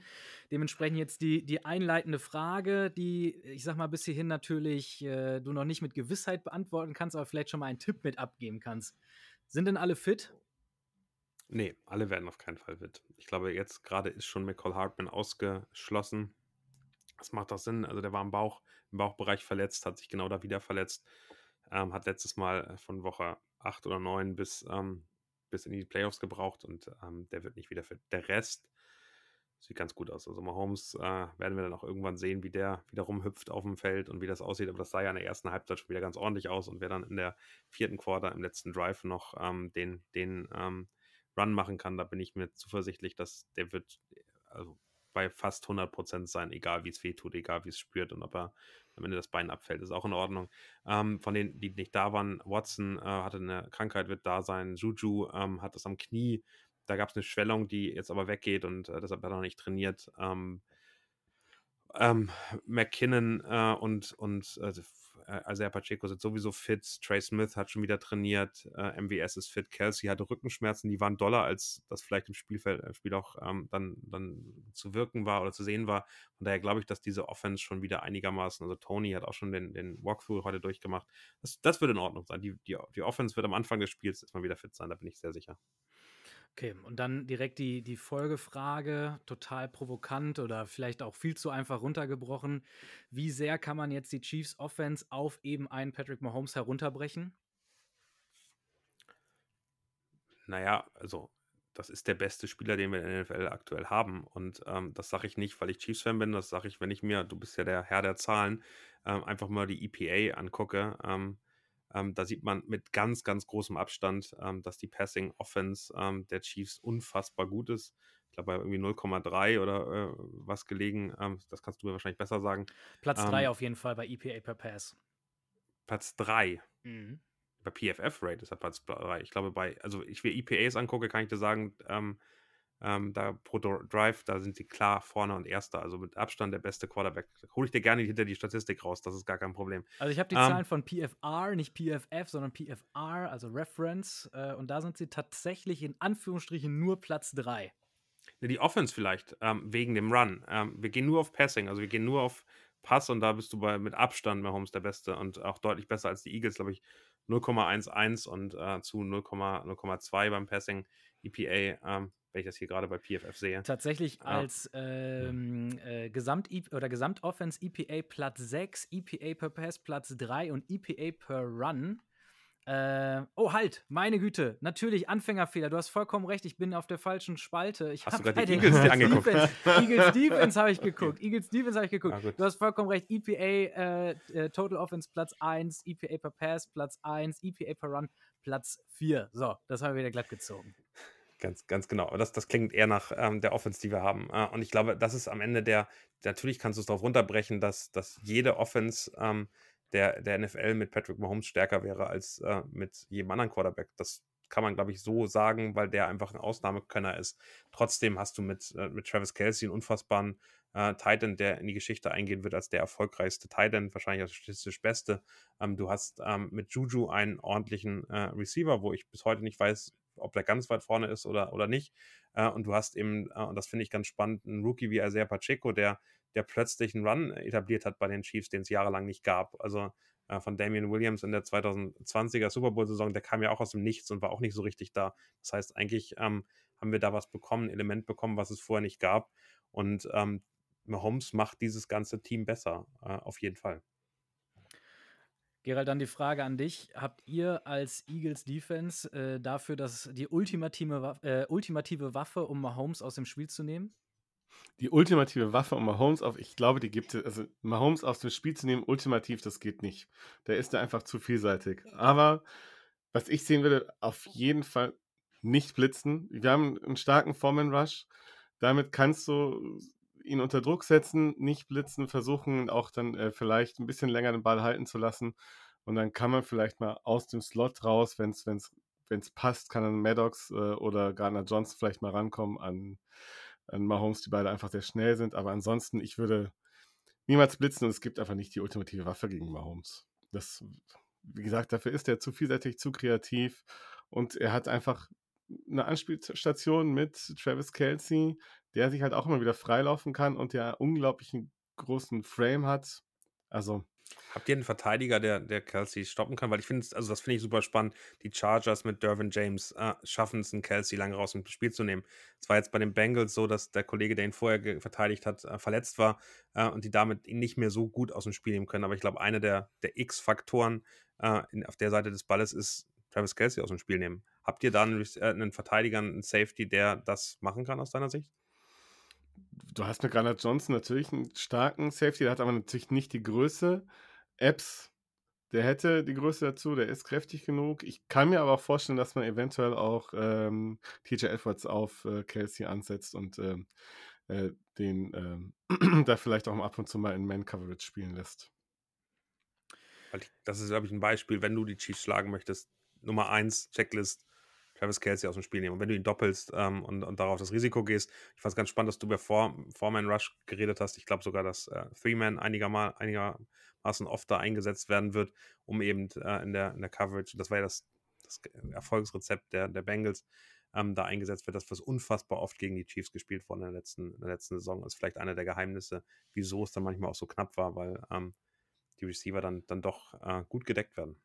Gerade ja, habt ihr da die Waffen für, um nur drei in den Pass Rush zu schicken? Also ich meine, da würdet ihr auch eine ganze Menge Qualität eben liegen lassen, weil ich behaupte jetzt einfach mal, eure äh, D-Line-Männer sind jetzt nicht die besten Pass- oder Zonenverteidiger.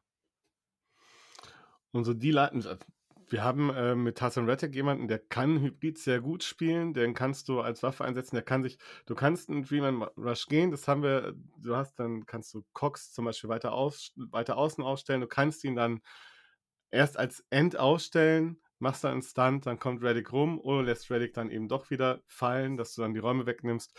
Also es gibt die Möglichkeiten, die haben, haben die Eagles ähm, auf beiden Seiten, auch mit Josh Sweat. Das sind zwei gute ähm, Ends, die auch mal den Raum decken können, die nicht unbedingt rushen müssen. Von daher, Und in der Mitte haben wir, glaube ich, mit, mit den Tackles, wenn wir, wenn wir die Zeit bekommen, die auszuwechseln, haben wir immer wieder frisches Blut, die da auch dann schon äh, äh, durchgehen können. Also Hargraves, Sue, äh, Joseph, es sind einfach unglaublich viele. Dann Milton Williams, der ist recht jung, ist aber sehr, äh, sehr athletisch. Also das, die, die Manpower haben wir und ähm, wenn wir immer wieder aufs Feld bringen können und äh, die, die Chiefs uns dann nicht zeitlich unter Druck setzen, dann äh, ist ein Freeman Rush äh, ohne weiteres möglich. Okay, das ist schon mal ein sehr, sehr wichtiger Schlüssel. Das war was, was mir nicht bewusst war, ob ihr das auch, auch spielen könnt. Ich habe ähm, noch die Statistik dazu mitgebracht. Die, äh, Ach ja, ich hatte noch Jordan Davis vergessen, den haben wir auch noch. Also, der spielte diese Saison noch nicht die auf. größte. Ja, ja, also die Line ist, äh, Tackle ist brutal besetzt bei uns. Ja. Komisch. Also ich habe mir neun Leute aufgeschrieben, aber ich glaube, nach deiner Aufzählung sind wir jetzt bei elf Leuten, äh, die man da irgendwie nennen muss. Äh, vier mit elf Sex oder mehr, 70 auf die Saison, drittmeiste All-Time. Also ist auf jeden Fall eine Waffe. Ähm, die Eagles Defense gegen Tight Ends, äh, drei Touchdowns, vier Interceptions, äh, 80,6 Rating in der Regular Season Platz 5, also die fünftbeste äh, Defense gegen Tight Ends. Äh, ich, weiß, ich weiß weiterhin nicht, wer es von den Eagles gegen die, gegen die Tight Ends macht, aber zumindest in der Saison äh, haben sie es gut geschafft. Ich weiß jetzt aber auch nicht, vielleicht hat es einer vor Augen, gegen welche äh, Top 5 Tight Ends sie denn wohl gespielt hätten in der Saison äh, um das auch, um das auch Gegen die besten, wir haben nicht unbedingt gegen die besten Tight Ends gespielt. Ja, also ich glaube, wir haben jetzt nicht gegen die stärksten Tight Ends gespielt. Ähm, sehr gut sehen immer die Cowboys gegen uns aus, die Tight Ends. Das ist äh, immer sehr frustrierend. Aber ansonsten glaube ich, wenn ich jetzt mal so durchgehe, war jetzt nicht, nicht die großen Tight End Waffen dabei. Dann werden wir jetzt also rausfinden, wie viel die, diese Regular Season Statistik wert ist. Ähm, ja, Kelsey schon angesprochen. Äh, der hat jetzt gegen Cincinnati 7 von 8 gefangen, 78 Yards, ein Touchdown. Gegen Jacksonville 14 von 17 für 98 Yards, zwei Touchdowns. Kann man den jetzt noch aufhalten oder ist der so heiß, äh, dass äh, da, da, muss man sich geschlagen geben? Ich glaube, ganz kannst du ihn nie aufhalten. Ich glaube, dass äh, Travis Kelsey am Ende immer ein Spieler ist, der seine Möglichkeiten bekommt. Aber du musst ihn stoppen. Also alles andere hast du keine Chance. Wenn der ins Laufen kommt, ähm, kannst du diese Offense nicht stoppen. Habe eigentlich nur ich das Gefühl, dass der immer mit demselben Move sich aus dem Tackle löst. Der fängt den Ball, wenn er von links nach rechts läuft, stoppt ab und läuft wieder nach links. Also gefühlt macht er immer das Gleiche, aber das macht er dafür besser als kein anderer, oder? Genau so ist es. Also am Ende ähm, ist der nicht zu stoppen, weil er einfach ähm, von der Größe her und der Geschwindigkeit, von den Moves her so schnell ist, dass er wegkommt. Also ich glaube, kein Verteidiger wird den hundertprozentig aus dem Spiel nehmen. Wir haben aber gesehen, es geht manchmal relativ gut. Und ähm, wie gesagt, eine der Voraussetzungen, um das zu machen. Und ähm, diese Saison ganz spannend, dass du mit Juju eigentlich einen weiteren Big Body Receiver hast, den du auch parallel nebeneinander aufstellen kannst im Slot. Äh, verändert dann schon ganz viel, weil den musst du auch erstmal stoppen. Also ich glaube, die, also die Chance, diese Offense zu stoppen, war am, am letzten Sonntag schon relativ hoch, weil einfach alles fehlte. Wenn das dann trotzdem nochmal funktioniert, dann sind wir zurück an deiner Eingangsargumentation. Äh, Möglicherweise ähm, äh, liegt, es, ähm, liegt es wirklich daran, ähm, dann Mahomes auch einfach stoppen zu müssen und den Looks zu geben, die er nicht kennt, der ungewöhnlich ist, wo er Fehler macht. Und das hatten wir ja schon öfter mal. Also auch der hat ja äh, leider Gottes dann teilweise ein bisschen zu viele Deceptions geworfen, zeitweise, wenn er eben in Situationen kam, die er nicht verstanden hat, die neu für ihn waren, die was anderes waren. Also genau das, was die Bengals vor einem Jahr im AFC Championship Game gemacht haben. Diese acht Leute in der Coverage, die waren ihm so nicht klar und er hat es in, in, einer halben Halbzeit, das ist die schlechteste Halbzeit, die Mahomes wahrscheinlich seit dem Highschool gespielt hat, ähm, das hat er nicht hingekriegt. Also da muss man einfach sagen, das Spiel hat er vergeigt und damit verlieren oder gewinnen die Chiefs äh, solche Spiele natürlich mit Mahomes. Ist das ein eigenes Kapitel wert im nächsten Buch über Mahomes für dich? Diese zweite Halbzeit gegen die Bengals? Ach, die ist für Glück ja schon im Buch drin. Ah, die ist sogar schon mit drin, entschuldige. Ja. Aber auch als eigenes Kapitel, oder? Nee, ich glaube, als eigenes Kapitel nicht. Ähm, ich finde, das, was, was vielleicht ein eigenes Kapitel ähm, darstellt, ist, wie er damit umgegangen ist. Also ich finde, dass, dass die Art und Weise, mit so einer Niederlage umzugehen, und, ähm, das, das, ist im Buch definitiv drin, die Frage danach, wie er mit Niederschlägen umgeht. Der hat den Super Bowl gewonnen und hat zwei Tage später seinen, seinen Fitnesstrainer angesagt und hat gesagt, hey, ich bin nicht zufrieden da und damit, das möchte ich noch weiter verbessern. Und ich glaube, das ist das, was äh, so ein bisschen spooky ist, aber was eben genau das, das Rezept ist, was ein Tom Brady auch nach vorne geführt hat. Dieser unfassbare Hunger, weiter was zu machen. Also der hat ja gerade jetzt, irgendwie heute oder gestern in der Pressekonferenz äh, mitgeteilt, dass er eben kein Problem damit hat, auch auf Geld zu verzichten, wenn das Team um ihn herum gut genug ist. Und das ist, ähm, glaube ich, das richtige Mindset, um, um ähm, nicht nur ein erfolgreiches Team zu sein, ein erfolgreicher Quarterback zu sein, sondern am Ende auch eine Dynastie zu begründen. Und ich glaube, das ist das Ziel der Chiefs aktuell, wenn man das mal so im Großen und Ganzen sieht. Aber sind die Chiefs nicht eigentlich schon eine Dynastie? Also. Für mich Dynasty drei Titel und sie haben einen Titel ja? gewonnen bisher. Also für mich, wenn du es in der Vergangenheit guckst, und das sind natürlich die großen Cowboys, die großen Steelers, die großen Patriots, ähm, musst du innerhalb von zehn Jahren drei Titel gewinnen. Dann bist du in einem Rang einer Dynasty in der NFL aus meiner Sicht. Okay. Drei Teilnahmen, drei Super Bowl-Teilnahmen reichen dir dann nicht in, was war es, vier Jahren, fünf Jahren? Also wir sind in einer Liga, wo es 31 Verlierer gibt und einen Gewinner und genauso ist es leider Gottes harte Worte, also dementsprechend noch genug zu tun für Mahomes, um da sich den, äh, den Status auch zu erarbeiten. Äh, wir haben uns jetzt ein bisschen oder wir müssen uns ein bisschen kurz halten aufgrund der fortgeschrittenen Zeit leider. Habt ihr noch irgendwas, was wir zu dem Matchup ähm, Chiefs Offense, Eagles Defense noch besprechen müssen? Genau, ich glaube, was für mich nochmal ganz wichtig ist als Thema in diesem Super Bowl, ist, dass beide Quarterbacks äh, schwarz sind und äh, dass etwas ist, was wir in der Art und Weise noch nie hatten. Also es ist wirklich eine Premiere für die NFL und ich glaube gesellschaftlich eine unfassbare Bedeutung hat. Also diese beiden Quarterbacks im größten Spiel, im größten TV-Übertragung, die es in den, in den USA gibt, äh, die es weltweit gibt, ähm, äh, haben beide ähm, schwarze Hautfarbe, ändert was und ist auch ein Thema äh, für die insgesamt. Also Patrick Mahomes hat das angesprochen, wie stolz er darauf ist, dass das so ist, weil es eben wirklich ein Vorbildcharakter ist, der was verändern kann. Ich glaube, nicht nur die Spielweise dieser beiden Quarterbacks, sondern eben auch deren Auftreten ist Vorbild für unfassbar viele Kinder, für, für unfassbar viele Jugendliche. Und ich glaube, das hat nochmal eine gesellschaftliche Bedeutung, die man nicht unterschätzen sollte. Ja, und sicherlich was, ähm, was kein Teil der Diskussion in Deutschland ist, was bestimmt auch gut ist, obwohl wir da sicherlich noch genug zu diskutieren hätten. Aber ja, äh, sicherlich eine der Storylines, äh, allein schon die Tatsache, dass das das erste Mal ist, mehr als überraschend und vielleicht auch beeindruckend an der Stelle. Gerald, hast du noch was zum, äh, zu der Seite des Balles? Ja, da gibt es noch eine Premiere und zwar äh, auch die erste Frau und Schwarz als Coach. Nimmt diesmal auch am Super Bowl teil. Das ist äh, Eagles Assistentcoach, ähm, Coach Lockwood, wenn ich es richtig in Erinnerung habe. Ähm, es passt gerade zum Thema dazu, sage ich jetzt nicht, weil ich Eagles-Fan bin, aber es ist genauso ein Thema, das, äh, glaube ich, erwähnenswert ist. Auf jeden Fall. Also äh, da doch noch eine ganze Menge erste Male mit dabei. Ähm, ich muss gerade überlegen. Äh, Gerald, genau, Gerald, du hast, äh, du hast den Kickoff in der ersten Halbzeit. Das heißt, äh, äh, von dir bitte einmal deine Schlüssel zum Erfolg. Worauf müssen deine Eagles achten? Ähm, wenn das funktioniert, dann kann man zumindest mehr davon ausgehen, dass sie den Sieg nach Hause holen. Ja, wird halt nur drüber gesprochen. Also auf der defensiven Seite müssen wir irgendwie versuchen, äh, Kelsey aufzuhalten. Ich glaube, das ist, das ist der Schlüsselspieler in der Offense, neben Mahomes natürlich. Ähm, auf der offensiven Seite ist es äh, unsere O-Line, die versuchen muss, äh, irgendwie der D-Line der, der Chiefs das Spiel aufzudrücken. Ich glaube, wenn das gelingt, dann wird es auch ein High-Scoring-Game und es wird sehr schwierig für die Chiefs werden. Aber ich, ja, bin ich, mir, bin ich sehr gespannt darauf. Mahomes, Cassie und unsere O-Line, das sind die drei Punkte. Ich würde dazu noch ergänzen äh, zu Thema äh, D-Line. Äh, wir hatten für, ähm, für Hertz darüber gesprochen. Da hast du, Daniel, auch schon gesagt, das Gleiche sollten wir auch für Mahomes sagen. Und das möchte ich an der Stelle nochmal offiziell sagen. Äh, haltet ihn in der Pocket. Also äh, ganz stumpf hier so als, als äh, Stigma mit aufgeschrieben. Vielleicht lieber ein Stack weniger und ihn dafür in der Pocket halten. weil ich das Gefühl habe, die, in, in diesem Chaos, wenn er aus der Pocket raus ist, in diesem Scramble Drill, äh, da passieren immer die, die größten Schäden aus eurer Defensive-Sicht zumindest gedacht. Äh, das heißt, äh, da vielleicht ein bisschen mehr für Ordnung, Zunft und Ordnung sorgen, wenn man so möchte. Ja, ich, ich denke, es gibt kaum einen zweiten Spieler, der, der den Play so gut verlängern kann und dann in diesem ganzen Chaos dann irgendwie nochmal seinen freien Receiver findet. Also von daher. Das natürlich, das meinte ich auch mit Mahomes. Der hat einfach diesen, der hat diesen X-Effekt, den hat noch kein, hat kein anderer Spieler in der NFL, kein anderer Quarterback, die, diese, diese Ruhe, also Ruhe in diesem Chaos, diesen Überblick zu bewahren.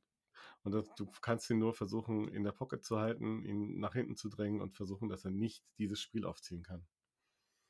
Und was ich noch zusätzlich sagen würde für die Offensive, äh, nimmt das, was euch die Chiefs anbieten. Wir haben darüber gesprochen, wie variabel ihr seid zwischen Run und äh, Pass Ich bin da sehr, sehr gespannt. Ähm, äh, Daniel, du hattest das zwischendurch einmal gesagt, Mensch, Nico, du hast ja deine ersten 15 Plays auch gescriptet. Äh, genauso ist es ja in der, Regel, in der Regel bei den Teams auch. Ich bin sehr, sehr gespannt, wie gerade in diesen ersten 15 Plays beide Teams aufeinandertreffen, wie sehr ähm, sich da auch die, die Chiefs Defense dazu committet, dann entweder Run oder Pass zu spielen. Und äh, dann die, eben die Frage oder mein, mein Aufruf, sage ich mal, in Richtung Eagles, nehmt das, was euch angeboten wird, weil ihr eine der wenigen Mannschaften sind, die beides eben, eben nehmen können. Daniel, damit übergeleitet in deine Richtung. Was sind äh, deine, deine Schlüssel zum Erfolg für deine Chiefs? Ich glaube, am Ende ist es, ähm, ist ja gar nicht so weit weg, ähm, am Ende die Trenches gewinnen. Also am Ende auf beiden Seiten ähm, darf, dürfen die Chiefs nicht klar ähm, im, im Line-Duell verlieren, weil das würde bedeuten, dass sie eigentlich immer durchgängig unter Druck sind und keinen kein Effekt haben können. Also ich glaube, da muss man, da darf man ähm, den unglaublich starken Units ähm, auf, Seiten der, auf Seiten der Eagles einfach nicht total komplett unterlegen sein, idealerweise auf Augenhöhe. Ich glaube, äh, so klare dominant, wie es gegen, gegen die O-Line der Bengals äh, war, das werden wir nicht schaffen, aber trotzdem, glaube ich, ist das wichtig, da auch Erfolge zu haben und Unsicherheiten zu schaffen. Und das andere ist, glaube ich, ähm, gesundheitlich äh, müssen die Chiefs äh, fit bleiben. Also ich glaube, wenn wir wieder solche Ausfälle haben, hätten wir gegen die Eagles nicht ansatzweise eine Chance. Und ähm, das, das, das andere ist dann, ich glaube, man darf nicht, ähm, darf nicht nervös werden auf beiden Seiten. Also ich glaube, dass sich im, im Laufe des Spiels für die Chiefs Möglichkeiten offensiv wie defensiv äh, bieten werden. Dafür ist die Offensive zu gut, dafür hat die Defensive zu viel Power. Also ich glaube, dass das ein Spiel wird, und da habe ich eigentlich auch gar nicht viel Angst, das auch sein kann, wo das die Eagles relativ schnell 4 zu 0 führen. Ich glaube, ähm, da zu wissen, dass mit unserer Offensive und der Defense, die sich in der zweiten Halbzeit normalerweise steigert, das nicht bedeutet, dass äh, ein Spiel vorbei ist. Ich erinnere mich an das Houston Texans Spiel 24-0 hinten gelegen und in der ersten Halbzeit das Spiel noch gedreht. Also von daher bin ich da ganz zuversichtlich, dass man eben sicher sein muss, ähm, wirklich ähm, wiederkommen zu können, an sich selbst zu glauben und ähm, am Ende ähm, Verletzungen zu verhindern. Ich glaube, das ist ganz, ganz wichtig. Den Teil des Houston Texans Spiels hatte ich schon gar nicht mehr im Blick. Ich spreche ja immer nur darüber, wenn ich sage, oh, da wärt ihr beinahe dann sogar noch in eine Niederlage reingestrauchelt als, als Chiefs. Okay, ähm, Daniel, äh, wir lassen den Ball ausnahmsweise. Ich, ich meine das Houston Texans Spiel vor vom, vom im äh, Super Bowl Run, nicht dass diese Saison. Ah, das war, ich erinnere das, das mich. war, ja. das war, diese Saison war schwierig, aber ähm, ja, auch das. Ich wollte gerade schon anmerken, wir sind nicht die Houston Texans dieser Saison. nee, nee. aber die hatten damals noch mit JJ Watt und ein paar anderen äh, Spielern ein ganz gutes Roster, also das. Ich erinnere mich so mega an ein Play äh, aus dem Spiel, wo äh, die so einen Screen zur linken Seite antäuschen, äh, die Texans. Und ich glaube, Hopkins ist es sogar selbst, der einfach eine Go-Route läuft und alle drei Verteidiger den Screen verteidigen und Hopkins frei durchläuft. Äh, war ein unfassbar schönes Bild auf dem Platz. Da waren die Chiefs weit weg von, äh, wir sind im Spiel angekommen, aber ähm, das hat auch wieder gezeigt, wie groß die Qualität offensiv damals war. Absolut. Okay. Daniel, wir lassen den äh, Spielball ausnahmsweise in deiner Hälfte. Gib uns noch eine kurze Zusammenfassung von dem, was du denkst, wie das Spiel sich nachher wirklich ergibt und vor allem auch mit welchem Ergebnis du rechnest. Wie gesagt, wenn dann ganz knapp und dann hoffe ich, dass äh, in den letzten zwei Minuten Patrick Mahomes den Ball in der Hand hat. Dann bin ich sehr zuversichtlich, dass, äh, dass er am Ende dann auch die Lombardi Trophy in der Hand hat. Ansonsten glaube ich wirklich verhindern, dass die, die Eagles, und das haben sie in der Saison ganz oft gemacht, in der ersten Halbzeit das Spiel mehr oder weniger schon entschieden haben. Also es gibt ganz viele Spiele, wo in der zweiten Halbzeit die Eagles eher noch mitgespielt haben, weil sie in der ersten Halbzeit so viel Vorsprung hatten. Und ich glaube, das ist ganz, ganz wichtig, dass es eben nicht 28-0 steht nach, ähm, nach anderthalb äh, Quarter, sondern dass man ähm, gerade am Anfang sehr, sehr stark drin ist, im Spiel drin bleibt, maximal ähm, zwei Scores äh, Rückstand hat, um dann, äh, dann am Ende das Spiel zu gewinnen. Die zweite Halbzeit gehört den Chiefs. Damit kannst du auf jeden Fall, wenn du das so wettest, auch noch ein bisschen Quote mit rausholen. Das heißt, welches Ergebnis, wozu lässt du dich hinreißen? 27, 24. Ich glaube, drei Punkte kann ich mir gut vorstellen, dass es am Ende sein werden. Ich kann mir sehr gut vorstellen, dass äh, Harrison Butker mal wieder antreten darf. Äh, 27, 24 wäre für mich ganz schön. Ganz spannend, damit wären wir genau 0,5 Punkte über dem Over-Under, so gerade eben äh, geschafft. Gerald, was sagt dein Tipp? Äh, mein Tipp fürs Spiel, ja, jetzt hatte Daniel schon das, das knappe Spiel äh, das knappe Ergebnis genommen. Also bei mir ist so, ich denke auch, es wird entweder ein knappes Spiel oder es wird ein, ein hoher Sieg der Eagles. Also ich, ich, glaube, ich glaube nicht, dass die Chiefs so hoch gewinnen. Wenn, wenn sie gewinnen, dann eher knapp, also im 3 bis 7 Punkte Bereich. Ähm, ja gut, Daniel hat jetzt äh, das knappe Ergebnis genommen, dann äh, sage ich 31, 17 Eagles. Denk dran, du hast gesagt. Damit äh, kann ich viel besser leben als mit einem knappen Sieg Ja. der Eagles, ehrlicherweise. Ja, klar, sicher. äh, Gerald, denk dran, du hast gesagt, du hattest dich schon dazu committed, dass mehr als 50,5 Punkte im Spiel fallen werden. Ach, verdammt. Ja, dann komm. Muss ein richtig hoher Sieg werden. Aber ich finde Ja. Widersprüche völlig in Ordnung. Also man muss nicht Ja. immer alles sauber hinkommen. Also das ist doch okay. Also ich auf glaube, einer es- Seite wird er dann recht haben. Ja, genau, irgendwie. Einfach irgendwie Rechte. Nein, ich glaube, es, über 50 Punkte sehe ich schon eher, aber jetzt in dem Tippspiel, wenn ich jetzt sage, jetzt was anderes mal nehme, weil 27, 14 wäre auch so mein Tipp gewesen, was ich gern genommen hätte, klar, ist halt so ein Klassiker. Ja, dann gehe ich jetzt mal höher und sage 31, 17 Eagles. Perfekt. Ich werfe noch einen, äh, einen Wrinkle mit rein und ich, äh, ich kann mir schon fast vorstellen, wie vehement Daniel gleich mit dem Kopf schüttelt. So ein ganz kleines bisschen erinnert es mich an Super Bowl 55. Das war der Super Bowl, den die Chiefs gegen die Buccaneers verloren haben. Da war Mahomes vorher auch angeschlagen, ist auch gegen eine elitäre Defense und einen elitären Pass, äh, Pass Rush angetreten und auch das ganze Spiel über. Holmes Äh, war angeschlagen. ja, der hat danach hat er äh, seinen C Danach hat er lassen. Turf-Toe, ja, das stimmt. Aber ich glaube, der Schlüssel war, dass die, die O-Line völlig, völlig angeschlagen war und das ist diesmal nicht der Fall. Von daher, also den, den, den, die Parallele sehe ich nicht. Okay, da- gut. Ich, ich Ja, stimmt, da war, war Mahomes viel, viel am Laufen. Ja. also was der gelaufen ist, der ist, glaube ich, also der, der ist so viel gelaufen, wie andere Receiver nicht äh, in dem Spiel gelaufen sind. Ähm, ich weiß nicht, ich habe mal ausgerechnet, wie viele Yards, ich glaube 800 Yards gelaufen, äh, rechts und links oder so. Also um daher, sein Leben, dass der, um sein dass der Leben gelaufen. verletzt war. Ähm, na klar, hat er einen Turf-Tor, der Mercedes tat weh und er musste seinen, seinen Zeh immer anziehen, damit das irgendwie ordentlich geht. Aber also da hat man, glaube ich, keine Verletzung von Mahomes gesehen. So wäre auf jeden Fall meine, ähm, meine Geschichte zum Spiel, die ich jetzt einfach mal ganz äh, bold hier predikte. Und auch mein Ergebnis. Ihr habt davon gesprochen, entweder quasi knappes Spiel oder hoher Sieg Eagles. Ich habe das Ding in der Mitte, einen knappen Eagles-Sieg, 20 zu 13. Ich glaube ehrlich gesagt, dass wir nicht ganz so viele Punkte sehen werden, wie wir uns vielleicht erhoffen oder auch wünschen würden. Das, Also nur ein Touchdown von Mahomes, das, äh, das zweifle ich an. Aber äh, Dann ein verschossenes. Field Goal geht auch. Underdog-Rolle können wir sehr gut nehmen. Wir sehen jetzt bei dem Voting hier ganz klar, dass äh, ihr definitiv nicht Underdog seid, Gerald. was soll ich sagen?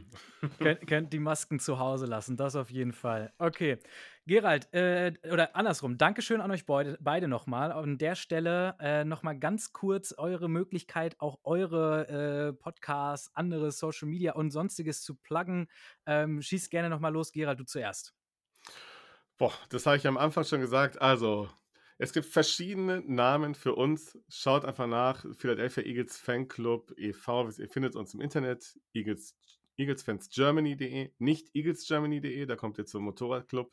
eaglesfansgermany.de. Das ist wichtig, dieses Keine Fenster zwischen. Kooperation. Und da, nee, ich glaube nicht. Noch nicht, vielleicht demnächst. Ähm, ja, und da findet ihr eigentlich alle Infos über uns und ähm, Instagram, Facebook, Twitter. Und ansonsten könnt ihr gerne einschalten. Nächste Woche sprechen wir uns ja wieder äh, in unserem Podcast Birds of Germany mit J-A-W-N geschrieben. Sehr schön. Sind da eigentlich auch Seahawks-Fans dann willkommen? Oder es gibt auch mehr Birds of Germany, oder? Aber keine, keine Germany. Germany, äh, John ist, so, ist Ah. so ein klassisches äh, Philly-Wort. Das ist so, so ein bisschen wie Dings, das kann man zu allem sagen. John, also J-A-W-N. Ähm, ja, John. Habe ich was gelernt, das ist doch sehr schön. Ja, das also, freut mich. also deswegen Ja. ein, ein kleines Wortspiel. Äh, ja, ansonsten ja, Birds of Germany, das wären natürlich auch die, die Cardinals, könnten da auch, die, ich glaube, das sind die Bird Gang. Also, Ganz genau. Deshalb habe ich mich gerade gewundert, der Name war so, so, so unverfänglich. Ähm, nee, bei mir gerne das Kingdom, äh, freue ich mich drüber. Aber viel wichtiger, ähm, dass wir ähm, dafür sorgen, dass, dass du hier ein paar mehr Zuhörer kriegst, Nico. Das, das glaube ich, ist wichtiger. Ich finde, das machst du mega gut und äh, hat mir sehr viel Spaß gebracht. Danke dir. Das äh, muss ich zugeben, höre ich natürlich zwischendurch auch immer ganz gerne.